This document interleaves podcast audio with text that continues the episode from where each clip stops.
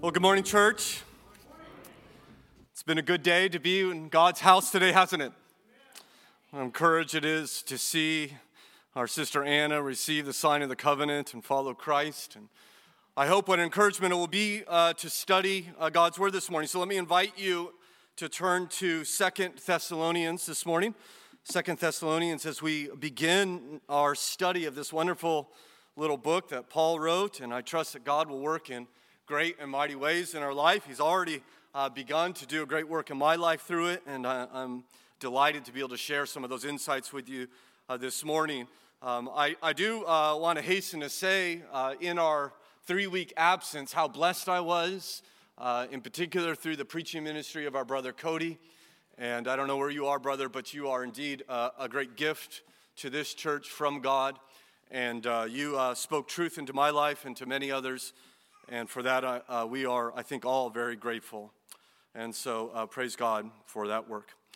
So here we are now in uh, Second Thessalonians. We'll begin in chapter 1 and verse 1.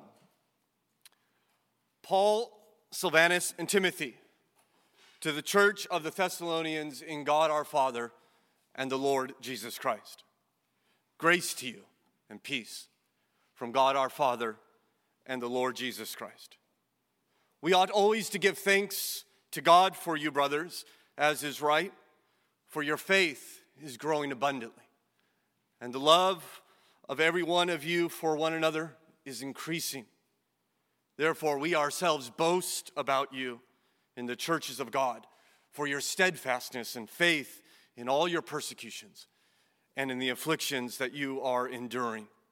This is evidence of the righteous judgment of God that you may be considered worthy of the kingdom of God for which you are also suffering. Our Father, we're thankful for your word and the truth that it brings to us. I'm thankful for the work you've already done in my heart over the weeks of studying this wonderful little book. And I pray that you would continue to be pleased to bless your people and to guide them and to lead them indeed, yes, sanctify them, make them more like Christ.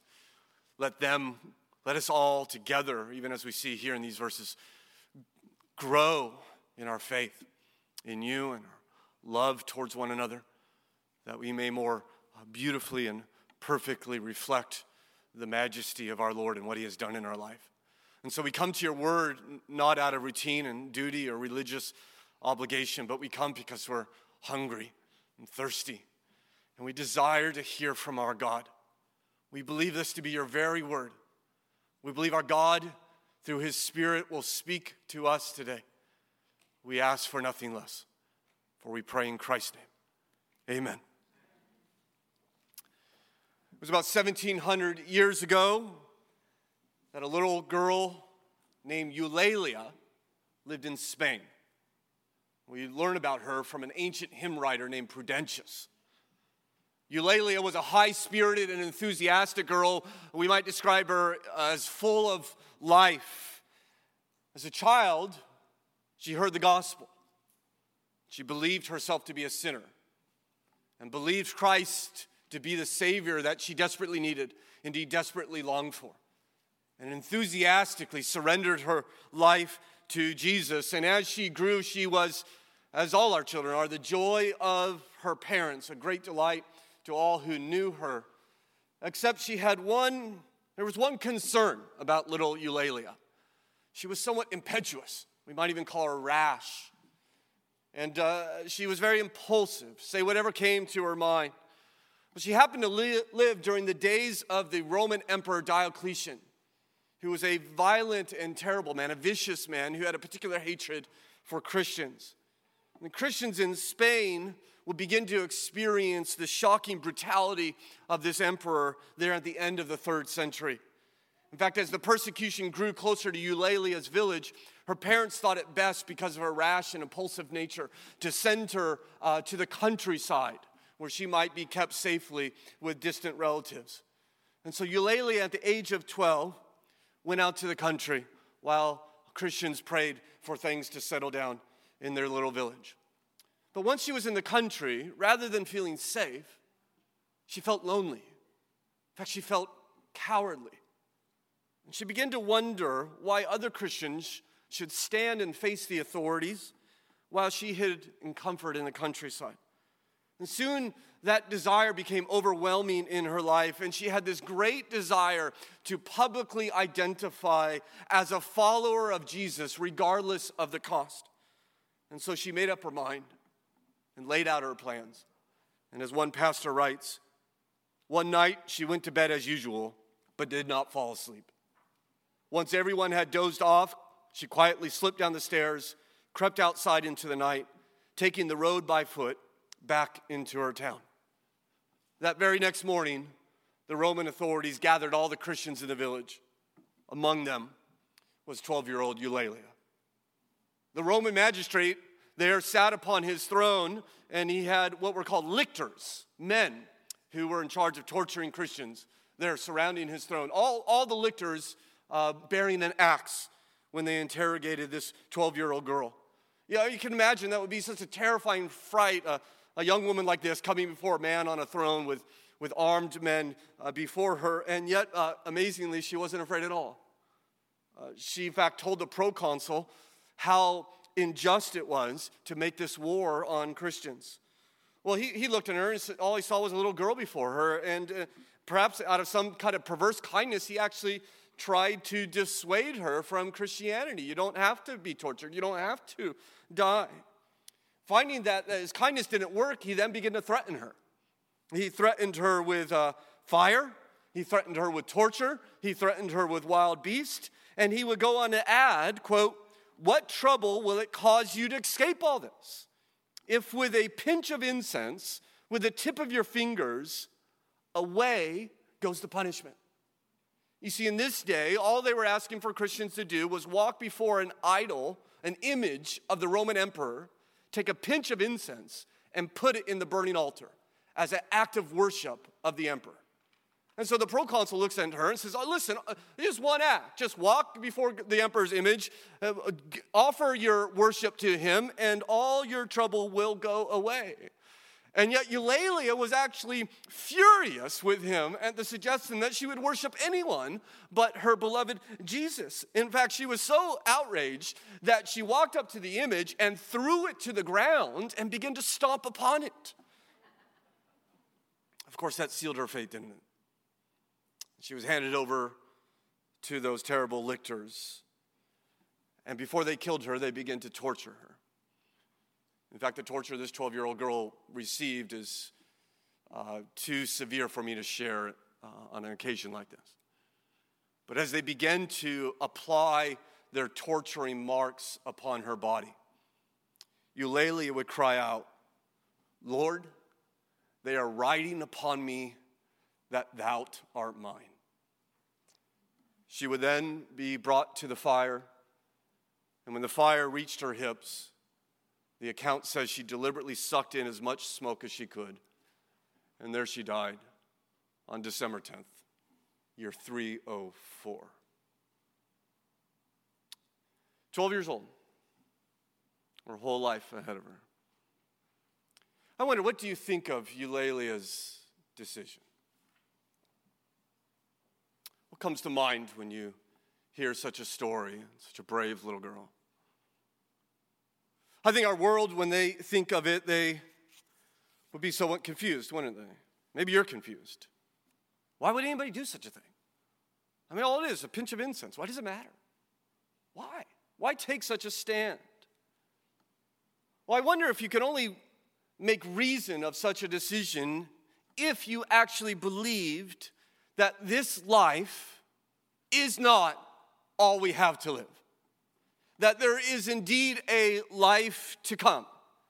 In fact, this life isn't even chapter one of that life to come. It is, is the prelude, it's the foreword, it's the first paragraph of the life in which you will exist. Do you believe that, Christian?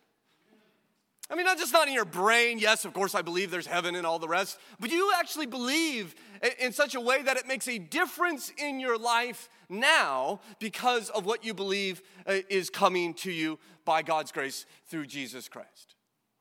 Does that make any difference? Remember Paul would say to the Corinthian church, uh, to paraphrase Paul, he says, Listen, if, if there is no life after death, we above all men are most to be pitied. We, live a pitiful, a foolish, a, a, stupid life, if you will, bearing what we bear, uh, enduring the costs that we, we endure, if there is no life to come. I wonder if, if you believe that, and therefore if you live like that. Certainly Eulalia did, didn't she? She was willing to sacrifice everything for Christ, her king. I think our Thessalonian brothers and sisters believed it as well. So let me welcome you to Second Thessalonians. I'm uh, delighted to be able to preach this to you, as I've already mentioned. I don't know if you remember, we finished First Thessalonians last year in November. And, uh, and so, if uh, I'm not going to, if you will, properly introduce the Thessalonian believers, I did that last time in First Thessalonians. And if you, you weren't around for that, or if you're watching uh, through our live stream, you might want to go and, and listen to the first 20 minutes perhaps, the introduction of that sermon to kind of get acquainted with who these believers are. It's a wonderful story. In fact, better than listening to the sermon is to read Acts 17, which will tell you how Paul, on his second missionary journey with a handful of others, came into Thessalonica, which is the capital of what they called Macedonia. We would call it Greece today. There he preached the gospel for about a month, and many came to faith in Jesus. And you know what follows after faith? What follows after people receive the gospel? If you read our Bible, we of course know it's suffering, isn't it? It's persecution that comes soon after that. And so Paul and his band are smuggled out in the middle of the night. And Paul finally, about a year later, receives word from his friend uh, and protege Timothy that the Thessalonians are thriving. And he writes First Thessalonians. And probably uh, a couple months later, or at most a year later, he'll write Second Thessalonians. So if you're interested, that, uh, in, in, that Second Thessalonians is probably the third oldest book that we have in the New Testament. Written very early, probably around 50 AD, about 15 years or so after the crucifixion and resurrection of our Lord Jesus Christ. What amazes me is how, as we read the story of Paul, uh, and, and he goes into places like Thessalonica, and he just changes that city. In fact, we, I think uh, without any doubt, whether you're a Christian or not, we would have to agree that uh, the man called Apostle Paul was one of the most influential of all people in the world. He changed the world, changed the Roman Empire in his day. And what's amazing is that he did it without any power. I mean, he had no power. He didn't, he didn't go in, in town with an army behind him or political backing or a, a, a bunch of money. No power at all. But he had influence, didn't he? I mean, you know the difference between power and influence. Like, uh, I think about our government has power such power that, they, uh, that you all are in, in compliance today wearing face masks because our government says, thou shalt wear a face mask, right? So the, the power has an ability to enforce behavior, but influence has the ability to change the heart. And of course, you change the heart, you will change behavior, won't you?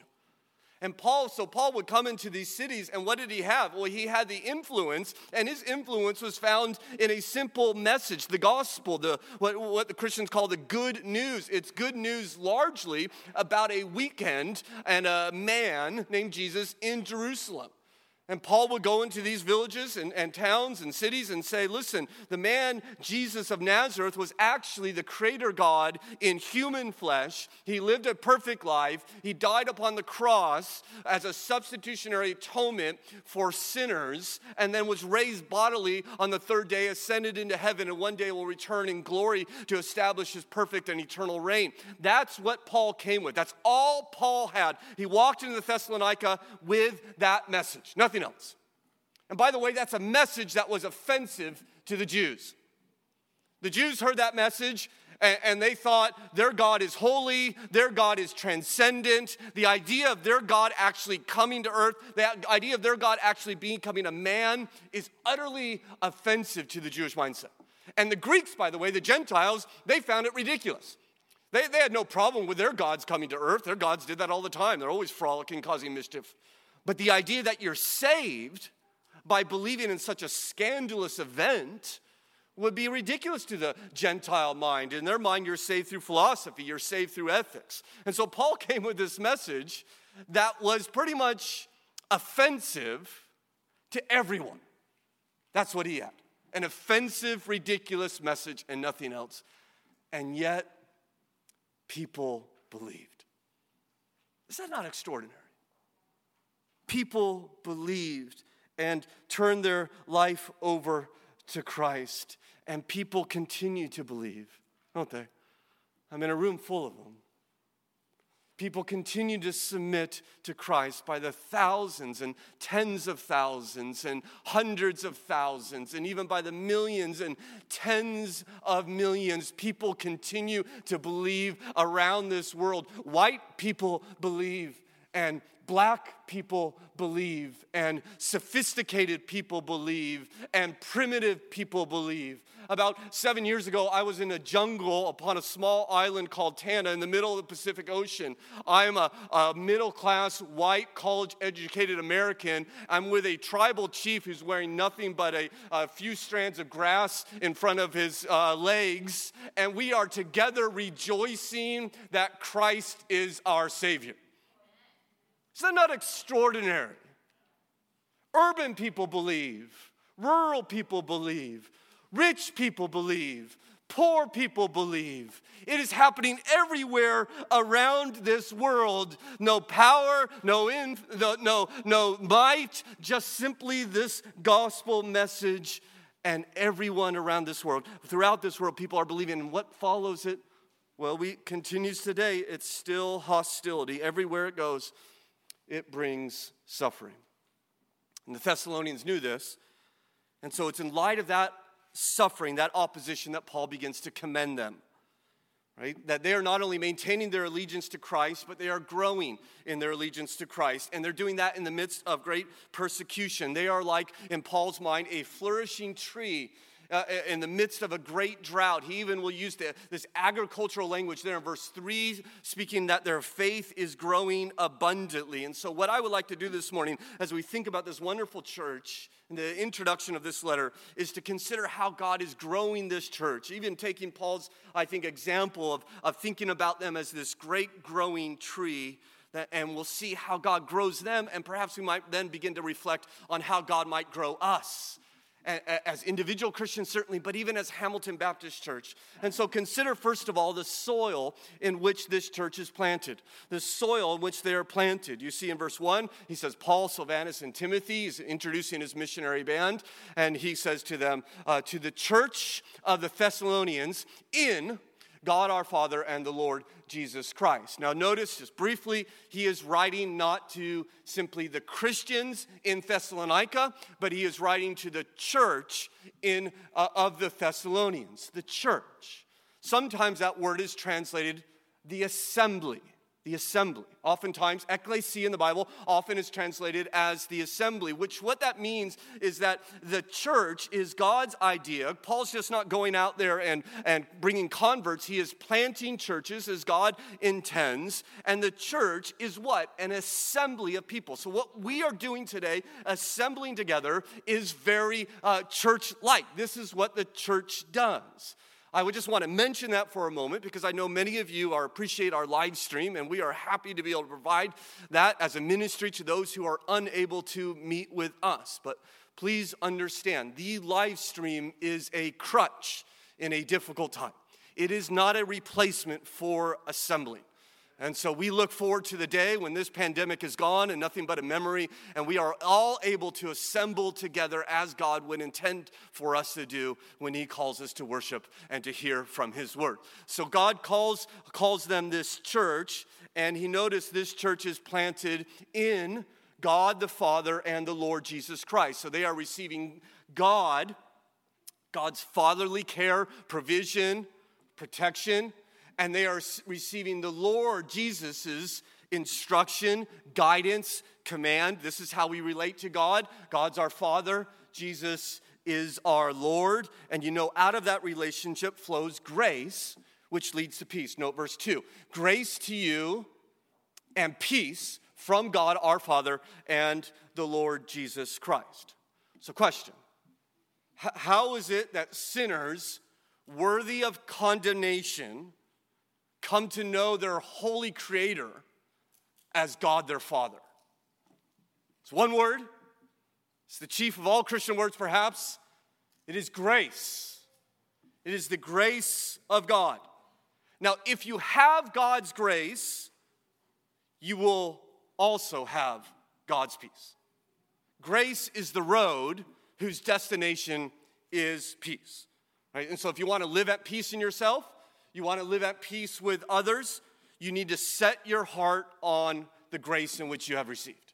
So you want peace? You have to think about grace. How is it that I've received grace? What was the cost of my grace? What is the grace doing in my life? That will lead to peace. It, it will be, if, if, you, if you forget grace, you're going to lose peace every time. It's, it's very hard, in other words, to delight in grace and think about grace and memorize truths about grace and, and hold firm to grace and at the same time be bickering, at the same time being easily offended you know, people that are constantly upset and, and angry type of people, they have, who are not at peace, we might say, they have certainly forgotten grace. So I, I ask you, would you like peace today?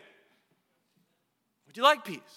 Like the whole world is searching for peace constantly, and they think, well, maybe, maybe Amazon.com, that will bring me peace. They open the box, nope, there's no peace in there. Maybe the corner office, that will bring me peace. Nope, the polish rubs off pretty quickly, doesn't it? Maybe, maybe relationship. Maybe if I get love, maybe if she, she says I do, then I'll finally have peace. Well, certainly a joy. That won't bring peace either. You want peace? It is found in the grace of God through Jesus Christ our Lord. Christian, I don't know, maybe you're here and you're not at peace. Maybe it's been a long time when you describe my life is peaceful. My exhortation, I think, based upon God's word, is to get back on the road of grace. Think about grace, rejoice in grace, celebrate grace, and you will soon find yourself arriving increasingly at the destination called peace. It's here that the church is planted, isn't it? It's in this soil, the grace and peace of God and the Lord Jesus Christ, that they grow. And what growth they're experiencing as we move from the soil to the tree. How will we describe this tree? We might describe it as a tree of faith and love. For Paul says in verse 3, we ought, we ought always to give thanks to God for you, brothers, as is right. Because your faith is growing abundantly and the love of everyone for, for one another is increasing. He refers to really the essence of the Christian life, which is faith and love. So, so putting all this together, we might think of grace and peace, what we receive from God, and faith and love is how we respond to that faith and love grow out of the soil of grace and peace. Faith, of course, is the vertical response, it reaches up to God. Love, as you see Paul is explaining here, is the horizontal response. It reaches out to one another. We reach up in faith, we reach out in love. Or, or we, we might put it this way if grace is the road that leads to peace, faith is the road that leads to love. You see how those connected? Faith and love are connected? That if you have faith in God, you will find yourself to be a more loving person. Paul couldn't be more clear in Galatians 5. He says in verse 6 all that counts is faith, expressing it through love. So, an expression of your faith is how you love one another according to Scripture. And so, James will say, listen, you talk about your faith, but if your faith doesn't have any works, it's dead, right? It's a dead faith. And you say, well, what kind of works, James? Well, James will, will, will, tell us, he'll give us the chief example, and it is what? Caring for your brother in need. It is loving them. And so let's be clear, my Christian brothers and sisters who have gathered here this morning with their face mask on and all the uncomfortableness that that brings. Let's be clear that the sign of your spiritual maturity is not keeping a religious checklist. As important as it is to gather, as I've already expressed, the sign of your spiritual maturity is not how many Bible studies you attend or how many notes you have written in the margins. The sign of your spiritual maturity is the depth of faith you have in God, as seen, as expressed in the love that you have for one another. And so, my question for us is this how we would describe Hamilton Baptist Church? Like if Apostle Paul knew us and he wanted to write us a letter, would he say, we ought always to give thanks to God for you, Hamilton Baptist Church, as is right. For your faith is growing abundantly. And the love of every one of you for one another is increasing. Is that us? Is that you? Are you see growth there? Does this explain how you relate to others? What about how you relate to people who are different than you? What about people who uh, annoy you, upset you? Do, would, would, would, would someone describe you the way you relate to them as love? Because love is the sign of the Christian. By this, all men will know you are my disciples. How? By your love for one another. It is the sign of a true church. And by the way, you notice Paul is not just referring to love and, and, and faith, but a growing love and a growing faith. Right? He's not simply rejoicing that they have faith and love, but that it's growing, it's abounding, it's flourishing, it's like a tree. And, and sometimes we think of faith in binary terms. I either have it or I don't have. And we say, well, I wish I had your faith, or I, I lost my faith, like it's a set of keys, I put them down somewhere. And that's not how the scripture teaches us. Faith is something that actually grows, it's, it's not a, static, it's dynamic. Right? Love is something that grows. And so, what we want is not simply to have faith and have love, but have it increasing and growing, as Paul says, uh, abundantly. Right? That's what our desire is. I think there's great encouragement here because if your faith and love are small, well, you have potential for it to become greater, don't you? As we see here in Scripture. In fact, there's great reasons to uh, seek to grow in your faith. I, I listened, I didn't listen, I read a sermon that Charles Spurgeon, my great hero, preached on this passage, and he has he begins to list all the what he calls the inconveniences of little faith, small faith. And we don't have time to go over all of them, but I, I would recommend uh, considering what he says. Let me share one of, one of Spurgeon's insights about the inconvenience of little faith. He says, Little faith gives little assurance of salvation. Right? Little faith gives little assurance of salvation. Now, little, little faith, it still saves. You have little faith in Christ, that will save you. But often, those with little faith, though they're saved, struggle with believing them. And so uh, perhaps you've heard people use the illustration that, that, that big faith and little faith both get on the airplane. Okay? And big faith, of course, is up there in first class, and he's got the hot towel, and the feet are up, and the china, and all the rest. Little faith is back in the, the back of the plane, and he's fretting all the time. The plane's gonna crash. The pilot doesn't know what he's doing. There's gonna be some kind of attack. Where's my peanuts, right? And he's just having a miserable, miserable time. Now, the plane lands, and you notice that both little faith and big faith both get to the destination, don't they? Right? And yet one enjoys the ride and the other's miserable the whole time. And, and I think that's one of the great inconveniences of little faith. In fact, Spurgeon, of course, didn't live in the time of plane travel. And so he would say, when Christ counts up his jewels at that last day, he will take to himself little pearls as well as great ones. So faith will be precious, be it ever so little, if it be true faith. The problem with little faith is that it seldom knows these things are true. Now, great faith is sure of heaven. He sees streets that are paved with gold. He hears the music of the glorified and begins to smell on earth the perfumes of heaven. But poor little faith very seldom sees light. He gropes in the valley, and while all is safe, he always thinks himself in danger.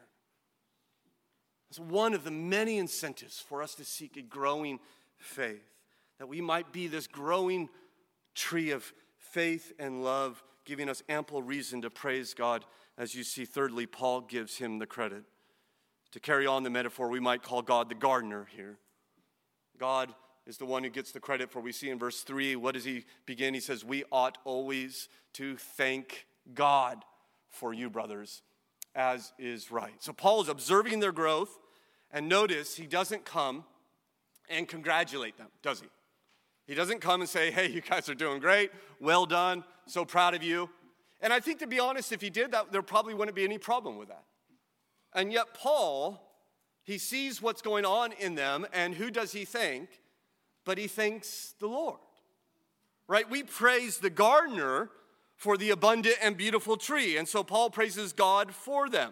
In fact, he even feels under obligation to do so. I mean, look what he says. We ought, he says, always to give thanks to God for you, brothers, as is right. I, I, there's an obligation upon me to thank you. I don't, perhaps uh, there may be someone here who is who's not a Christian, or maybe you're, you're watching online through our live stream. Um, And I would speak to you non Christians and, and say, I think it's probably obvious to you, as it is to us, that you have, like Paul, an impulse towards thankfulness. We all have an impulse towards thankfulness. In fact, it might surprise you. In fact, it's Mark Dever who says, Thankfulness for the atheist is like swearing for the Christian. Every once in a while, it slips out, right? and you wonder where it came from, right? So the atheist sees the sunset and they think, oh, thank God. Oh, wait, where did that come from, right? I don't believe in God. What's going on here? Hey, right? It just kind of falls out. You have an impulse, we all have an impulse to thank someone for the great realities in our life. I ask you, where does that come from? Suggest to you that evolutionary, materialistic understanding of reality gives no explanation to that and about a thousand other daily realities that we live in. Where does that come from? Well, could it be a remnant of the truth that someone has purpose and order in this world in the way that He has made the things that we enjoy? For my Christian brothers and sisters, notice, notice Paul simply doesn't study Scripture. I think that's the kind of the reputation that we give Paul, this great theological mind, and we miss how he is perhaps the greatest model of pastoral faithfulness. He doesn't simply study scripture, he studies people. He studies this church of uh, the Thessalonians from a distance, doesn't he? And he, he sees what's going on in their life. He's looking for God's work in them. And when he finds it, he lets them know hey, I, I, see what God is doing in your life, and, and he praises God for it. I think we could probably do better at that. Looking in, the, in, in people's life for what not what we find annoying, difficult to deal with, looking beyond those things, absorbing the wounds as Christ has taught us, and looking for what God is doing in their life, and then even going a step further and pointing it out to them. Right? Paul says, I, I see things in you that create in me a desire to thank God for you. Now, this is sometimes tricky for the Christian, I think, isn't it? Sometimes it's hard to know how to praise others. As I mentioned, I was, I was so richly blessed by Cody's preaching uh, these past three weeks. I'm still thinking about uh, one of the things he said in the last sermon and um, meditating on it. It's been a great blessing to me. And, and I trust you were blessed by it as well. And, and so uh, you, you might want to talk to Cody about that. But how do you do that? Because if you go up and you, you congratulate them, or, or it might be any, whoever you want to think in this example, you congratulate them, well, you, you might say, Well, you just did a great job. I, I think you just did a wonderful job. You might fear that you're just going to puff them up, you're just going to build up their pride. And by the way, how's God glorified in that, you might ask? And so then you might fall to the opposite, opposite extreme. You might remain silent. You might, I don't know, privately praise God for them. But how then are they to be encouraged? So John Stott says, How can we affirm people without spoiling them? Well, I think Paul shows us the model. I thank God for what he's doing, but then he tells them that he thanks God for what he's doing. So John Stott says that we avoid congratulation, which might corrupt, and silence, which might discourage. Instead, I thank God for you. I thank Him for the gifts He has given you, for His grace in your life, for what I see in you of the love and gentleness of Christ. This affirms without flattering and encourages without puffing up. The result is that these Thessalonians are encouraged and God is glorified. In fact, I think He returns to this again in verse 4, as you notice. Therefore, we ourselves boast about you in the churches of God. We're just, wherever I go, I'm talking about you. I'm boasting about you because of your steadfast faith in the midst of suffering, which leads us to our last point this morning. We might call it the sunshine. This tree that's growing, this tree of faith and love, growing in the soil of grace and truth, being tended to by God Himself, is growing in the sunshine of suffering. Of suffering. What does He say there in verse 4? We ourselves boast about you in all the churches of God for your steadfastness and faith in all your persecutions and in the afflictions that you are enduring. See, their growth is not in the controlled environment of a greenhouse, it's in the midst of a great drought. It's in the midst of affliction. It's in the midst of persecution. And yet, Paul says, listen, you're remaining firm. Your faith is even growing. In fact, uh, some uh, scholars identify there at the end of verse 4 two different types of suffering. You see the two words he uses persecution and affliction. So, persecution might be when the enemy fights back, like the angry mob in Thessalonica that Paul and his company endured. Right? This, an enemy, an opposer, tries to destroy destroy faith, like the Roman proconsul and little Eulalia, or might be in, in your context being ridiculed at work or mocked at school or on the sports team, or maybe even rejected by your family and friends as you follow Christ in a way that they they find offensive to them or ridiculous to them, or the way you sacrifice um, uh, for Christ, maybe the financial integrity, uh, financial loss you endure because of a commitment to integrity. This persecution Affliction might be the suffering a Christian endures not from opposition, but from sacrifice. So you get sick when you go and visit a hospital. Or a missionary kid uh, gets a stomach ailment from living on the mission fields. I mean, that, that's part of the price of faithfulness. It's a car accident on the way to go and pray with a friend, or the anxiety about raising children in a godly way, or the, or the sacrifice of your money and time. So we got persecution and affliction that they're enduring. This is the, Paul would talk about this, the beatings and the boat accident, right? Persecution and affliction. The being stoned in the sleepless night, being in prison, a persecution, and being cold at night, affliction. The lashings, persecution, and anxiety about the church, uh, affliction. And so Paul is, is explaining or recognizes that these Thessalonians are enduring these, this type of suffering. And that suffering may in their life and may in your life cause you to question God. Right? Has caused many people to question God's love. Right? I mean, listen, there is a, a, a I don't know how to explain it, a, a type of Christianity running around the Western world that says if you have enough faith, your life is going to be easy and good. There's one problem with that it's not true, it's not biblical. The Bible tells us through many tribulations we must enter the kingdom of heaven. Peter would say, Beloved, do not be surprised at the fiery trial when it comes upon you to test you as though something strange were happening to you. It's not strange, Peter says. It's the normal Christian life. And so we read these Bible passages, study the Thessalonians, we might ask, well, what happened to uh, God loves you and has a wonderful plan for your life? Don't you want Jesus? God loves you, has a wonderful plan for your life. Well, that's true, of course. God does love you, and God does have a wonderful plan for your life, and His plan includes suffering. It does.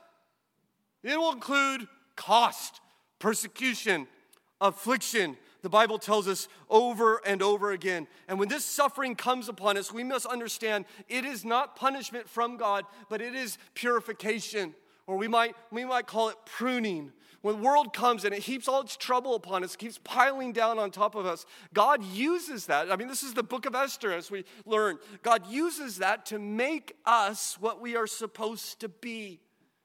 He sanctifies us, He prunes us. And I think Paul tells us He does so in two different ways. So, how does suffering sanctify his church? Well, first of all, it reveals true faith. Reveals true faith. Look what he says in verse 5. This is evidence of God's righteous judge of the righteous judgment of God. This is evidence of the righteous judgment of God. Well, okay, what, what is evidence? Well, the, verse 4. Their steadfastness and faith in the midst of suffering. So you, you are being you're suffering and you remain faithful and Paul says that's evidence of God's righteous judgment. Now, I think we need to be clear here. Sometimes when we think judgment, we think that is a synonym of condemnation. That's not what he's talking about. When a judge renders a verdict, I asked my kids last night, when a judge renders a verdict, what can he say? They answer correctly, right? Guilty or not guilty. Right? And so God has judged the Thessalonians as, because of grace, not guilty. They belong to Him, right? And there's no condemnation for them.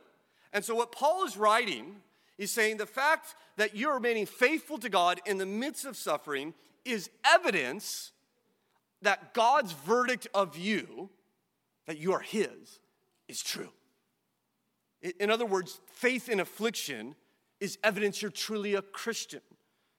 That they remain steadfast in the midst of suffering shows that God has judged right, that they indeed are His people. Now, con- consider the, the opposite example. Remember, Jesus in Luke chapter 8 tells the parable of the four soils. Remember, one of those soil is the rocky soil, and the seed is sown in the rocky soil, right, which represents the word of God, and we see that they receive it with great joy. Right? So there's some response to the word. And yet, Jesus tells us when tribulation or persecution arises on account of the word, immediately he falls away. So, so in other words, Jesus is explaining it looks like faith, but it's not true faith because it's scorched under the blazing sun of suffering. And many have started their Christian journey like this. Hear, hear the gospel, say, yeah, I want that, I'm in. And the attachment is only superficial, it's only surface deep. And when suffering, when cost comes, it's, it's seen to be true that they are, their, their faith is false. And so let me give you an example. In fact, this is an example D.A. Carson, the great theologian, gives. He says Imagine a young man raised in a Christian home, involved in Christian youth ministry, spends a couple weeks during the summer in college helping the poor in Haiti, okay, marries a Christian woman, has three children, and happily serves the church. Okay, that's not difficult to imagine. He goes on, he says, Then he suddenly abandons his wife of 10 years and his three children and takes up with a pretty lassie to whom he has been drawn in at work. Everyone is scandalized. Of course, the reason for such moral failure may be many and confusing, but in some instances, at least, I suspect that there is very little evidence that the young man in question ever made a practice of making hard moral decisions that cost him anything. Doubtless his Christian family praised him in every step of his sterling pilgrimage. He made the right decisions, but they were scarcely painful or costly because so many fine people were assuring him how wonderful he was. He had not yet been tested by the kind of temptation that drew him to do something he wanted to do, but which would resist simply because it was the right thing to do. In short, Carson uh, sums up he had not exercised the kind of faith that cheerfully makes self denying decisions simply because following Christ demands it. In other words, there must be costs in our Christian faith self denial. I will not do that, even though I want to, because Christ tells me otherwise. That is evidence of true faith. Following Jesus will cost you. You will face trouble, you will deny yourself. This, is, this, this will happen in our life. I wonder if it's going to happen more and more in America. Do you, I don't know if you think the same. I look at the trajectory we're going, I wonder where we're going to end up. Right? What if Christianity, I, think about this, what if, let me put it this way, what if biblical Christianity is classified by our government as hate speech? I don't think that's that, that out, of, out of mind. What if a preacher coming and speaking upon biblical sexuality is, is uh, hateful speech deemed illegal in America? What happens then? What, what do we then say? What if, God forbid, gathering together, assembling as God's people, becomes illegal in America? What would happen to our churches? What would happen with you? Would you be willing to take the risk for Christ? Would you be willing to bear the cost for Jesus? The Thessalonian believers are bearing the cost. Those who belong to Christ will remain committed to Christ even when it costs them. And so we see this suffering reveals true faith. But secondly, it's going to prune them because it refines true faith. Read on in verse 5. He says, This is evidence of the righteous judgment of God. I love this phrase. This has rocked my world. That you may be considered worthy of the kingdom of God for which you are also suffering. So the suffering that's coming is, is making them and making you worthy of the kingdom of God. I wouldn't use that phrase, worthy of the kingdom of God, unless it were in the Bible, right? That's kind of stunning, isn't it? Worthy of the kingdom of God. The, the, the affliction is, is pruning us, it's not pointless. The cost to following Christ is not pointless. It is actually to make us stronger, to, to make us more committed to God, that we would know and endure that you today, in the midst of suffering and, and hardship today, whether it be persecution or affliction, would know it's not pointless. God is doing something in your life, even when it's miserable, right? And so recognize that when you're walking through a season of suffering, you, you don't simply say, get rid of the suffering, get rid of the suffering, get rid of the suffering. You have to say, God, do in me through this suffering what you intend to do. And so you would pray. As I've heard my brother Craig Sweeney pray over and over again God, make me a good steward of cancer. Because you want to do something in my life. Take the cancer from me, yes but while I'm in it, make me more like Jesus because of it. And you who walk into this room in the midst of marital discord, pray. Not simply, God, produce harmony in my marriage, but God, make me a good steward of marital discord. Because you want to prune me. You want to make me more like Jesus. God, I'm being mocked at school. Make me a good steward of the mocking and the shame that's being heaped upon me because you want to make me holy. Listen, suffering's bad. Suffering's bad. Cancer's bad. It's all bad. I'm not saying it's not, but God takes the bad and wants to do a good work in you. Do you want it? Or do you just want the bad gone? Do you want the good? Pruning hurts, but it is for our good. You think, what is God's priority in my life? Is God's priority your health or your holiness? Is it your, your comfort or your Christ likeness? John Piper says if God had a dollar, he would spend one cent on your health and 99 cents on your holiness. Right? right? If you had a dollar, how much would you spend on health or comfort or ease? And how much would you spend on holiness? Please don't misconstrue what I'm saying. Pray for healing. Jesus came to this world, and what did he do? He healed the sick. Psalm 4, I quote, Heal me, O Lord. Pray for healing. It's not what I'm saying. Pray that the suffering would go but remember that God is willing to make you uncomfortable, put you in difficult places in order to make you holy. So, in the midst of your affliction, let your heart cry, Oh God, purify me through this. Burn out this sin in my life which you hate. Make me more and more like the majestic Lord I serve. Let my faith flourish. Let, let my love grow as it's designed to grow in the midst of suffering. Or to, let's use the language of Paul. Let's use it, though I'm kind of afraid to, but it's here, so I'm going to use it. God, have you ever prayed this? God, make me worthy of the kingdom of God in the midst of my suffering. That's a crazy phrase, isn't it? Make me worthy of the king. What does he mean by worthy? Now, that can be taken two ways. Does he mean make me deserving of the kingdom of God? Or does he say make me suitable for the kingdom of God, fitting for the kingdom of God, in keeping with the kingdom of God? We use it both ways. I think he's using it the second way. Not make me deserving of the kingdom. Are you deserving of the kingdom of God? I don't think so. But God wants to make you fitting for it. So let's say, let, us use the illustration.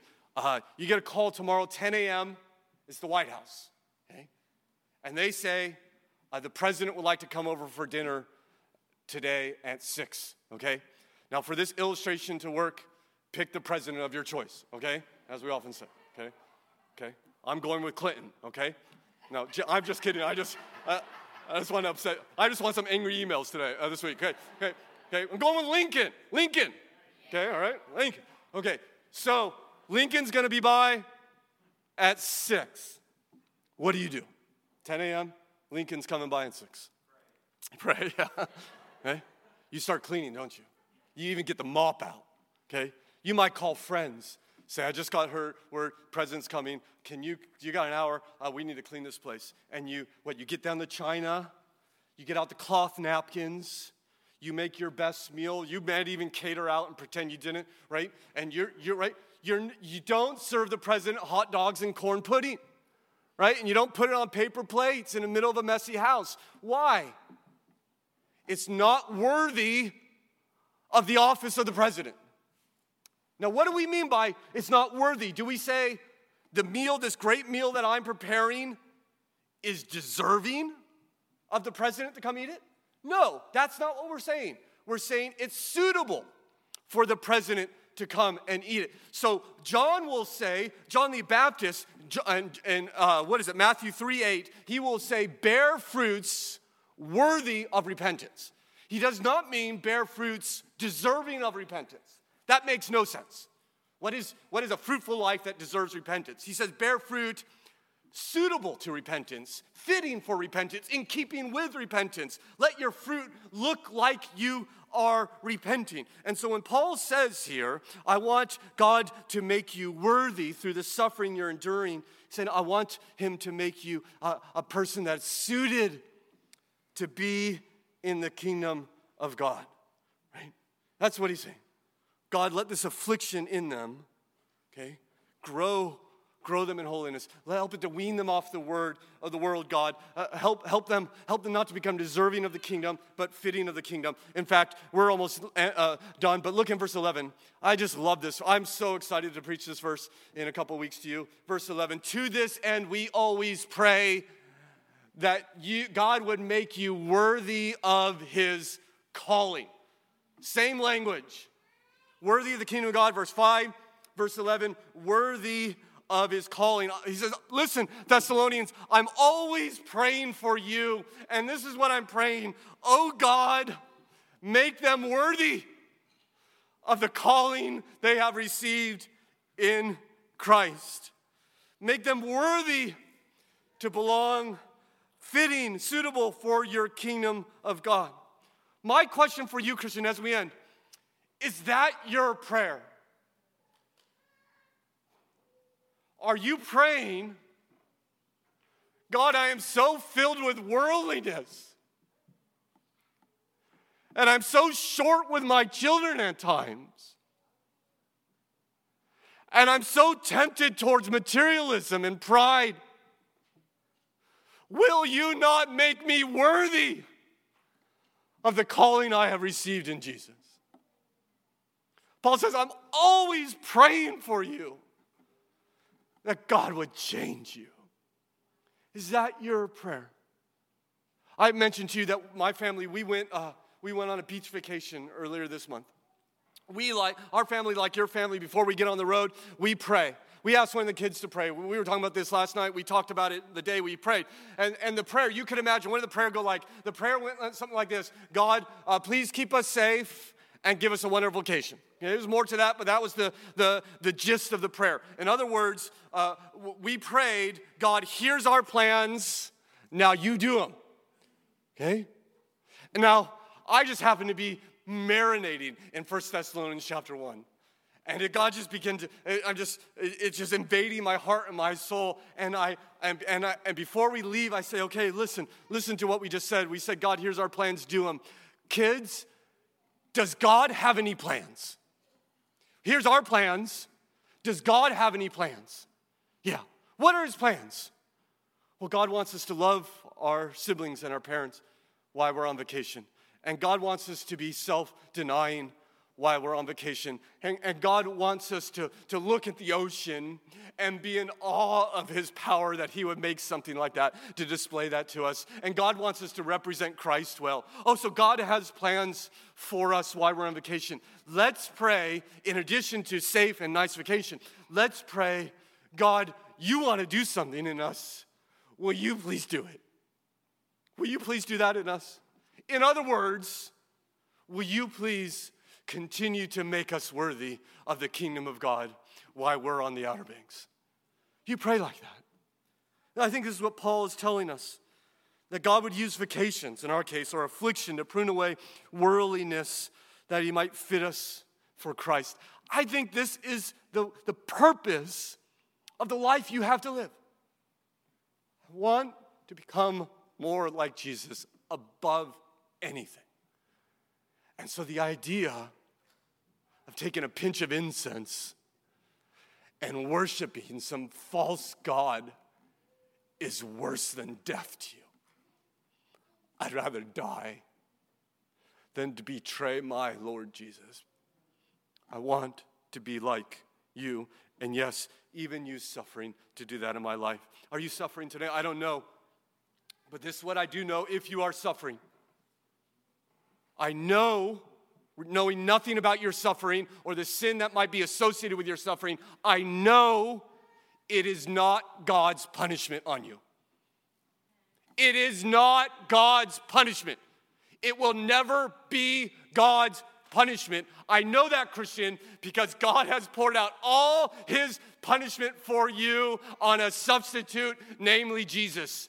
And he has endured all of it. God punished Jesus, not you. He is not killing you because he killed his son in your place.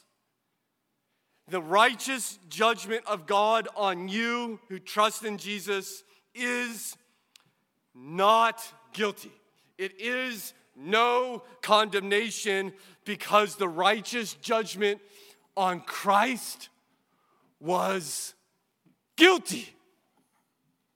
He looked at Jesus, who had never committed any sin, and he said, You are guilty of all the sins that Stephen Karn will commit. And all the sins of the believers will commit. He looked at Christ and said, Guilty, and he punished him in our place. And if you believe, that's it. Romans 10 9, if you confess with your mouth, just like Anna Ehrman just did, our sister, I belong to Jesus, confess with your mouth that Jesus is Lord and believe in your heart that God raised him from the dead, you will be saved. Be saved today. Christ offers it to you now. You'll live forever in a place called heaven because of what his work accomplished on the cross. Trust him, yield your life to him, and as you have, Christians, seek to let that faith which began this journey grow and grow and grow, that you might become daily, increasingly worthy of the kingdom of God. Our Father in heaven, we are so thankful for your word. What a treasure. Now may it do a work in us.